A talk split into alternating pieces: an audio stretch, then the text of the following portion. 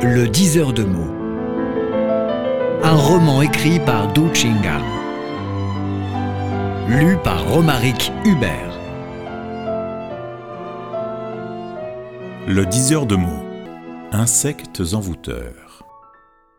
La campagne est un vaste champ. Là-bas, on peut donner toute sa mesure. Les jeunes instruits doivent s'y installer pour se faire rééduquer par les paysans. C'était un enseignement accordé par le président Mao qui résonnait en Chine dans les années 70. En répondant à l'appel du grand leader, Dado se rendit à la campagne une fois diplômé de l'école des langues étrangères, alors qu'il n'avait pas encore séché les larmes d'adieu versées au seuil du lycée. En ce temps-là, L'installation des jeunes scolarisés dans les régions rurales s'effectuait de deux manières. Premièrement, on habitait à titre individuel chez un paysan en faisant soi-même la cuisine, le nettoyage et la lessive. L'exilé libre devait gagner sa vie à la sueur de son front comme un vrai paysan.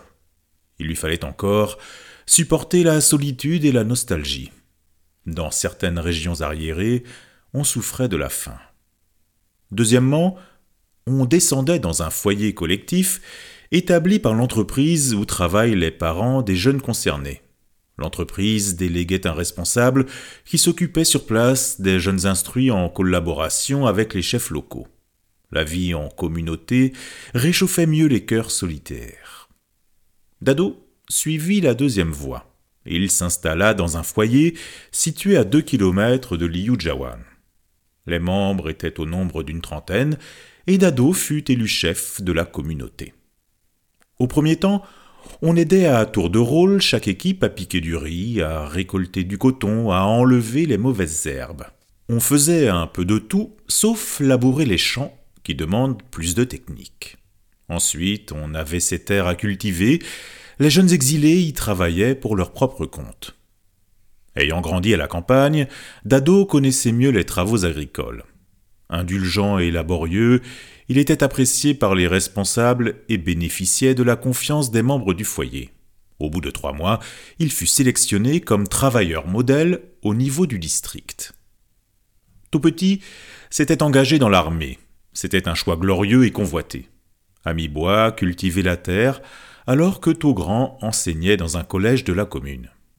Les jours passaient comme l'eau qui coule vers l'est. Dado était perplexe. Ayant appris le français pendant six ans, il aurait dû séjourner à Paris pour appliquer la politique étrangère de Mao Tse-tung. Le voilà, pourtant, expédié à la campagne comme les autres lycéens, peinant sur les champs pour gagner une triste vie. Avant de quitter l'école, lui et ses camarades entourèrent le secrétaire du Parti communiste et le bombardèrent de questions. L'autorité nous demande de nous enraciner dans les régions rurales, mais nous apprenons le français. À quoi sert cette langue si nous devons pour toujours nous enraciner dans la boue loin de Paris? Le secrétaire du parti retourna les questions. La Chine doit-elle se moderniser?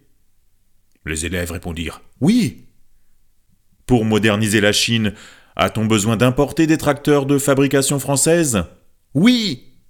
Dans ce cas-là, je vous demande, le mode d'emploi du tracteur français doit-il être traduit en chinois? On chanta en chœur Oui, oui, oui! Le secrétaire du parti étendit largement les bras et conclut Mais voilà, tout est clair, qu'est-ce que vous avez encore à chanter? Les lycéens ne trouvèrent plus de répliques, se dispersèrent, un sourire effleurant leur visage rayonnant de fierté. Mais autour de son foyer, Dado ne trouva aucun tracteur d'allure exotique. Lorsqu'il rencontra le maire du village sur un sentier, il lui posa la question qui le hantait depuis des mois. Maire bien respecté, combien y a-t-il de tracteurs français dans notre village? Quoi Français? C'est une marque de meilleure réputation? Dado expliqua. Français est l'adjectif de la France, un pays avancé de l'Europe. Le maire éclata de rire. Gamin, tu dis n'importe quoi. Nous ne pouvons même pas payer un bon tracteur chinois. D'où viendrait le pognon pour acheter des trucs étrangers? À nouveau, Dado se sentit perplexe. Le séjour pénible passé au foyer collectif lui apprenait que la campagne n'était pas aussi vaste que le prétendait le grand leader. Il y avait un seul mérite à vanter, on sait voler des poules et des chiens sans faire de bruit. Après la mort de Mao Tse-tung, on écrasa la bande des quatre. La Chine se dirigea vers le bon sens. Mais les brumes existaient encore. Dado se consolait. Le ciel s'assombrit pour un instant, les brouillards vont se dissiper. Je ne dois pas abandonner le français, il faut encore lire davantage. Maître Liu nous dit souvent Une capacité de plus n'encombre pas le corps. Je dois essayer d'obtenir d'autres compétences. L'idée lui vint de continuer l'apprentissage de dire des mots. Aux heures libres, Dado se rendait constamment à Liujiawan. Caché dans le grenier du maître Liu, il lisait des romans interdits. Ensuite, il demandait au maître de lui enseigner la lecture voyante. Ayant terminé au toucher des mots, il possédait des connaissances de base sur l'art miraculeux propre à l'écriture chinoise. Un jour, Dado rendit visite à maître Liu qui s'adonnait à un vieux livre dont la couverture était abîmée. Il demanda de quoi il s'agissait, et le maître répondit Les recettes de la divination, chef-d'œuvre d'un grand diseur sous la dynastie des Qing. Je peux le lire, moi aussi? murmura Dado. Bien sûr que oui, mais pas pour le moment. Daopu m'a écrit que cette année on changerait les modalités de recrutement des étudiants. Vous les quatre, vous devez vous préparer d'avance à la nouvelle situation. Révisez bien vos manuels. La lecture voyante est un art marginal, elle ne sert pas à grand-chose de nos jours. Si ce bouquin t'intéresse vraiment, je te le donnerai quand tu seras admis à l'université. Dado fut très sensible au conseil du maître, et loin de toute autre séduction, il se consacra aux études sérieuses. Le 23 octobre 1977, fut une date inoubliable. Au soir, les jeunes scolarisés du foyer furent convoqués d'urgence pour écouter la voix du comité central. Joie suprême. On allait rétablir le concours national pour l'accès à l'université. Le lendemain, Dado, Togrand et Amibois se rassemblèrent chez maître Liu pour arranger les préparations de l'examen. Les trois disciples pétillaient d'enthousiasme, le ciel sombre était enfin percé par un éclair prometteur. Maître Liu remonta le temps. Sous le règne de Dao Guang, entre 1821 et 1851, l'étang devant notre village a été mis à sec par un typhon mystérieux. Douze ans après, l'empereur Xuanzong est décédé. On change de calendrier lunaire, Xianfeng est monté sur le trône. En 1964, le cyclone a de nouveau séché les temps, vous en avez été témoin. Quatorze ans plus tard, avec l'application de la politique de réforme et d'ouverture, le pays commence à prospérer. Le concours national rétabli est une chance accordée par le ciel. Vous devez la saisir. L'avenir sera radieux si vous le prenez en main. Sinon, il ne vous reste qu'à peiner au champ toute votre vie. Par la suite, on commença à ramasser les documents de révision. Taugrand et Amibois s'orientèrent vers les lettres. Dado opta pour le français. Taupetit se fit inscrire dans l'armée. On mettait de côté le Dao de Jing et les entretiens de Confucius. On s'éloigna d'au toucher des mots en faveur de l'examen. De bonne grâce, le foyer collectif accorda à tous les candidats un privilège les inscrits au concours national ne travailleront qu'une demi-journée par jour. Dado eut plus de temps pour réviser ses leçons, tandis que Taugrand et Amibois s'adonnèrent entièrement à la préparation. Maître Liu avait 91 ans. Bien qu'affaibli physiquement, il restait fort lucide. Ce que j'ai enseigné ne correspond pas aux normes du concours, mais c'est la base première qui profite à votre futur développement. Elle rayonnera lorsque vous entrerez à l'université. Pour le moment, vous devez suivre les conseils de Dao Cheng. Comme directeur et instituteur expérimenté, il est capable de mieux vous diriger. J'ai confiance en vous. Avec des efforts, vous réussirez tous. L'important, c'est d'équilibrer votre cœur. Jonglez bien entre la considération et le détachement. Lors de l'examen, ne pensez pas trop aux résultats. Essayez seulement de produire le meilleur de vous-même. Pour une promotion ratée, il y aura une deuxième opportunité. Dans la vie, il n'y a pas d'impasse. Le vieux lettré livra ici toute son expérience. Il avait passé avec succès les deux premiers concours de la dynastie des Qing.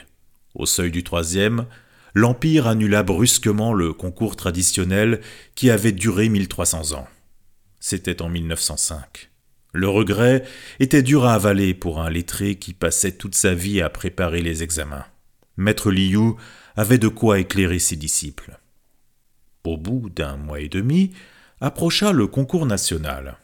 On passerait les vacances dans un lycée de la commune à 15 kilomètres de Liujiawan. La veille du concours, le maire de la brigade, qui englobe douze équipes ou villages, avait emprunté un grand tracteur pour transporter les 32 candidats venus d'une dizaine de villages dont la moitié étaient des jeunes scolarisés installés à la campagne. En suivant la foule, les trois disciples de maître Liu montèrent sur le véhicule motorisé. C'était le 9 décembre 1977, entre chien et loup. Il faisait légèrement froid, le soleil couchant dorait les champs et les collines. Liu Jawan se baignait dans une sérénité sans ride. On vint nombreux saluer le départ glorieux des candidats. Une canne à la main, maître Liu ouvrit la foule et ne dit rien. À l'ordre donné du départ, le tracteur se mit en marche, s'éloignant en s'ébranlant. Les trois disciples agitaient de toute leur force leurs mains. Le véhicule, bourdonnant, disparut dans le creux d'une colline, portant l'espérance de trois mille villageois. Arrivés au siège de la commune, les trois disciples cherchèrent d'abord l'hôtel, ils le trouvèrent en cinq minutes.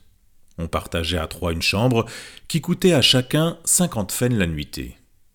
Pour mieux le préparer à l'examen, les parents de Dado lui avaient envoyé vingt yuan. Togrand reçut de son grand-père 15 yuan, le plus fourni fut Amibois qui avait reçu de Daopu 30 yuan. Amibois avait perdu ses parents à l'âge de 6 ans, il avait été adopté par Daopu, son oncle paternel. Une fois logé, on inspecta le terrain. Chacun trouva son siège. Les trois disciples passèrent ensuite au restaurant. Dado déclara dès l'entrée Je vous invite à manger des nouilles à la viande. Deux bols chacun. Il faut bien manger avant de commencer l'épreuve. La nouille à la viande coûtait vingt fennes un bol. C'était une consommation de luxe. Les trois convives se régalèrent et s'empirent la panse, mieux disposés au corps comme à l'âme. Plus tard, ce fut le tour de Taugrand et d'Amibois qui proposèrent ce luxe à leurs frais. Pour le reste, on mangeait à la cantine au compte de chacun. De retour à l'hôtel, il faisait sombre. Des deux côtés de la rue se dressaient des tentes faites de tiges de maïs séchées. C'étaient les logis provisoires des candidats démunis qui avaient emporté avec eux des pains cuits à la vapeur. Sous la lampe à pétrole, certains révisaient la leçon, d'autres récitaient des formules mathématiques. Comme on dit dans une locution chinoise, ils aiguisaient leur couteau à la dernière minute. Le lendemain, les trois disciples se levèrent de grand matin et rejoignirent la foule qui attendait devant l'entrée du lycée. Les candidats, nombreux comme des fourmis, se recueillaient sous le vent froid, pétillant de zèle et d'espérance. La porte n'était pas encore ouverte. Au-dessus de l'entrée se déployait une longue banderole sur laquelle on lisait En avant, chers candidats, soyez prêts à la sélection du pays. Dado, enflammé, observa la foule de sang-froid. À droite, il découvrit une femme au ventre bombé. La femme enceinte tenait d'une main un manuel, de l'autre un pain sec qu'elle grignotait en lisant. À gauche, un peu plus loin, on voyait un paysan aux cheveux désordonnés. Ceinturé d'une corde en paille, il portait des chaussures trouées avec de la boue sur son pantalon. Comme les autres, il révisait ses leçons au dernier moment. Dado ressentit le poids glorieux du concours national. La porte s'ouvrit. La foule afflua vers les salles d'examen. On devait passer quatre épreuves réparties sur deux jours. Politique, chinois, mathématiques, histoire et géographie pour l'option lettres. À la première séance, toutes les salles étaient bondées. À la deuxième épreuve, on nota un tiers d'absence. Le lendemain, une moitié de candidats disparurent. Au premier concours national rétabli, se sont inscrits 5 070 000 candidats, dont 4,9% ont été retenus. C'était un événement de première importance pour la jeunesse chinoise. Le Gaokao fut interrompu pendant dix ans à cause de la révolution culturelle. Son rétablissement offrit une opportunité des plus précieuses aux jeunes âgés de moins de 35 ans. Tout le monde voulait tenter sa chance. Mais la révolution trop rouge avait détruit une génération de jeunes scolarisés. Entre-temps, beaucoup d'élèves, férus des mouvements politiques, ont abandonné leurs études scolaires. En face des copies jugées hermétiques, ils ne savaient plus comment tourner la plume, beaucoup se sont retirés à mi-chemin. Pour les candidats en langue étrangère, il fallait ajouter une épreuve, parce que la note de mathématiques pour eux ne comptait pas dans la mention finale. Elle servait de référence. Le troisième jour, Dado se présenta tout seul à l'examen de français qui avait lieu dans le bureau du directeur. Les deux surveillants, au sourire sincère, étaient fort sympathiques. Cette année, les candidats en français partageaient la copie d'anglais, on ne faisait que le thème, il s'agissait de traduire dix longues phrases du chinois au français. Pour Dado, cette épreuve ne posa aucun problème. Il s'était classé en français parmi les deux premiers de sa classe. Exilé à la campagne, il continuait d'apprendre le français. Chaque matin, il se levait de bonne heure et lisait le manuel à haute voix pendant une demi-heure. En travaillant au champ, il regardait de temps en temps son petit carnet rempli de mots et d'expressions inconnues. Lors de la pause, il révisait les belles citations françaises. Le soir, il consultait le Petit Larousse et relisait L'Humanité rouge. De plus, il tenait deux journaux. Le premier en français, où il notait sa perplexité, ses douleurs, le regard significatif qu'une belle jeune fille jetait sur son visage et ses ambitions qui ne correspondaient pas aux normes de l'époque. Dans le journal tenu en chinois, il enregistrait de petites notes de circonstances exigées par la politique rouge. Ayant terminé sa notation de parade, il posait le gros carnet sur un endroit visible. C'était un après-midi en semaine. Le secrétaire du parti de la commune, responsable numéro un, supervisa le fonctionnement du foyer des jeunes scolarisés. Dans le dortoir des garçons, il découvrit un gros carnet. Il l'ouvrit, et de belles tournures révolutionnaires lui sautèrent aux yeux. Chaque récit suivait à peu près le même modèle soutenu par trois éléments. Obstacle, illumination, accomplissement. Par exemple, de retour d'une journée de travail fatigante, Dado rencontra un paysan qui tirait péniblement une charrette lourdement chargée. Il voulait l'aider, mais était retenu par une idée égoïste. Je suis épuisé, j'ai encore du travail à faire le soir. Au plus fort de l'hésitation, il se souvint brusquement d'une citation du président Mao, comme par exemple Servir le peuple de tout cœur ou de l'image brillante d'un paysan qui travaille avec abnégation pour la grande cause révolutionnaire. Par ce rappel encourageant, Dado est immédiatement illuminé et se sent ragaillardi. Il aide ainsi le paysan à pousser la charrette. L'exploit accompli, le conducteur lui disant merci, il répond en toute fierté. Ça ne fait rien, c'est le président Mao qui m'enseigne à agir, ainsi tous les mérites lui reviennent.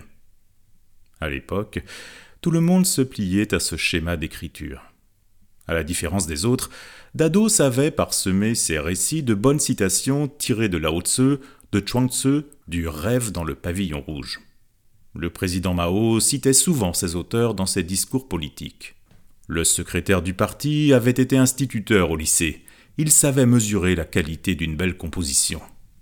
Ayant parcouru le journal de Dado, il prit immédiatement la décision on doit sélectionner parmi les jeunes scolarisés un travailleur modèle au niveau du district. Ce modèle sera Dado. Le jeune francophone avait également passé beaucoup de temps à se perfectionner en chinois. Entre lui et le vieux lettré, il existait une affinité providentielle. Dans sa jeunesse, Maître Liu se passionnait pour la littérature de l'Hexagone. Il adorait Hugo et Balzac. Dans sa maison à deux étages, il avait aménagé un grenier où se cachaient quelques centaines de livres interdits, dont un tiers de romans français traduits par des grands maîtres.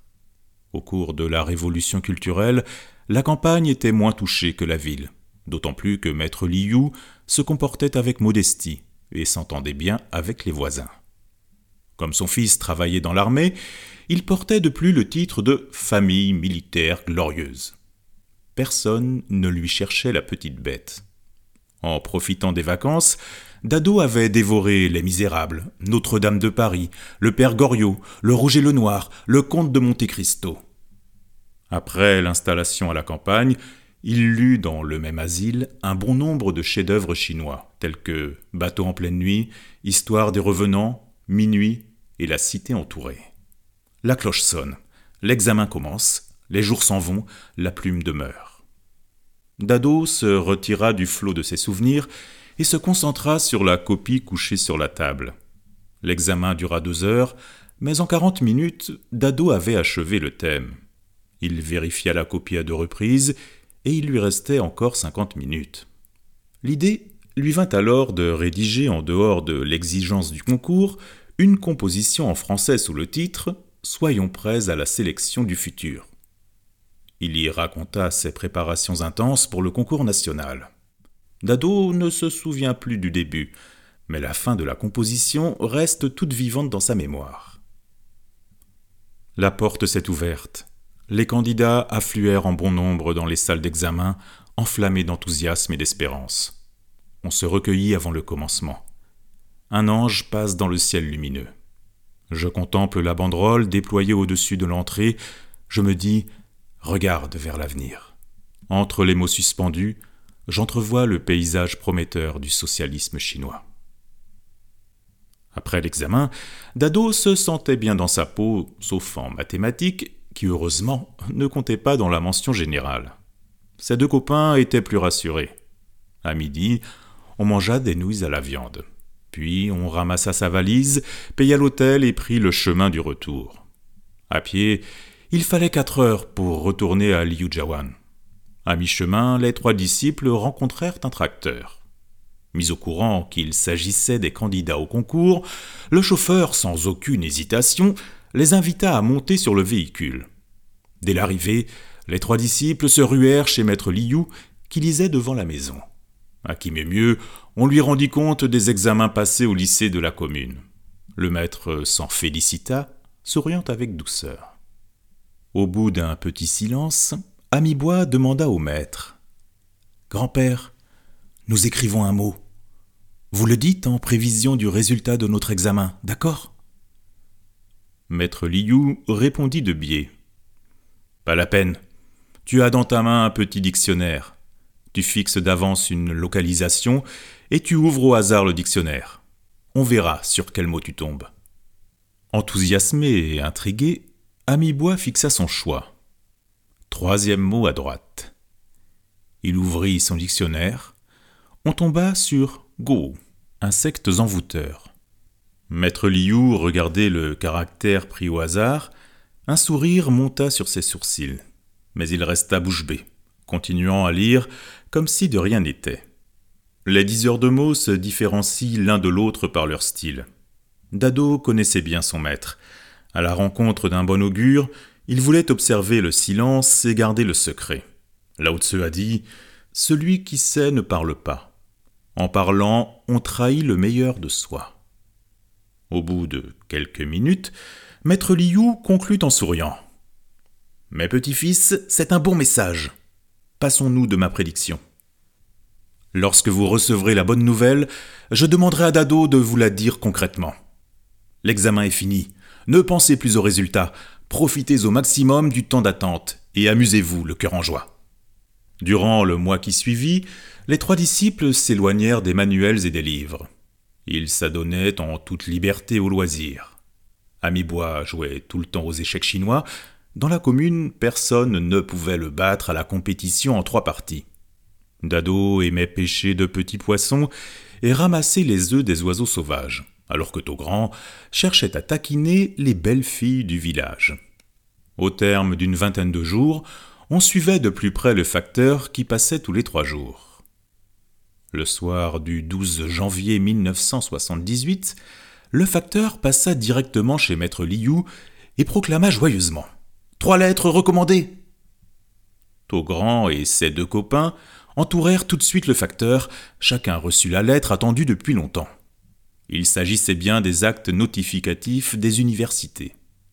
Dado fut retenu par l'université de Jiangdu, Togrand par l'école normale de la Chine centrale, alors que Amibois allait poursuivre ses études universitaires à Chongqing dans l'Institut de justice du Sud-Ouest. Toutes des universités de grand prestige. Quelques jours plus tard, on était informé que To Petit fut recruté par l'université de Chongqing. Les lettres remises, le facteur voulait rebrousser chemin. Maître Liu le retint par la manche. Passe un petit moment dans le salon. To grand, va vite préparer du thé sucré. Il faut respecter les coutumes de nos ancêtres. Le facteur fut servi et Maître Liu lui glissa cinq yuan dans la poche. Ce don fait partie de la tradition millénaire. Après la proclamation des résultats du concours, Liu Jawan devint brusquement célèbre. On notait au niveau communal 600 candidats, dont 7 réussirent. Parmi ces 7 gagnants, 4 venaient de Liu Jawan. 3 étaient disciples de Maître Liu, sans compter Tau qui avait passé l'examen dans l'armée. À chaque rencontre, le vieux lettré déclarait joyeusement C'est la gloire de nos ancêtres. Liu 1 et Liu 2 doivent rire aux éclats sous terre.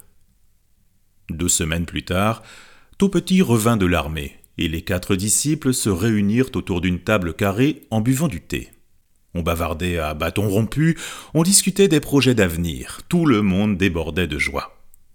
Le maître, silencieux, intervint à son tour. Dado, à toi maintenant de déchiffrer le caractère saisi par Amibois au hasard.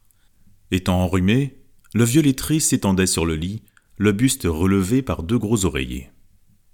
Dado était nerveux. C'était la première fois qu'il disait le mot en public. Il savait que Maître Liu voulait tester ses capacités. Ce dire était donc d'une importance majeure. En effet, le mot avait été proposé six semaines avant. Dado avait déjà à l'esprit une interprétation. Il proposa sa lecture. Maître Liu, merci de votre confiance. Veuillez me corriger en cas d'erreur. À décomposer Gu, je retiens plusieurs éléments significatifs. Au-dessus, c'est Jong, qui signifie atteindre le but ou réussir. Au milieu du mot, je relève la clé Gen, homme couché. En bas, un caractère comme se. La décomposition du mot donne Chong Se Gen. Quatre ont réussi. Bonne nouvelle, vos quatre disciples, sont tous recrutés par des universités prestigieuses. Dans la suite, lorsque je tourne mi en amputant les deux petits traits, j'obtiens mou. Je remets les deux traits amputés au-dessous de ce mot dressé, on aura un pei. Dans cette dislocation, gu pourrait se transformer en kwe, qui épouse le premier caractère de votre prénom. Maître Liu s'appelle Liu Kwe de Liu Guide. Cela veut dire que notre réussite est due à votre formation. Vous êtes notre bienfaiteur. À ces mots, Dado regarda furtivement son maître qui souriait de pleine satisfaction. C'est terminé pour ma lecture. Il faisait froid, mais Dado avait de la sueur au front. Maître Liu applaudit. Dado est sensible aux mots, il me surpasse même. Bon courage, jeune homme. Pour terminer, je m'attarde sur Zhong, c'est un caractère mystérieux que l'empereur Jianwen avait légué à nos ancêtres. On dirait la sentence de Liu Jawan. Dans quelques jours, je vous raconterai en détail l'histoire du village qui se déroule autour de ce mot magique. À la fin, Maître Liu sortit de sa bibliothèque un livre antique et le tendit à Dado. Chose promise, chose due. Je te donne ce livre que tu réclamais avant le concours. Dado se mit immédiatement à genoux et reçut le livre à deux mains. C'était Les recettes de la divination, où on expose la technique pour déchiffrer les mots.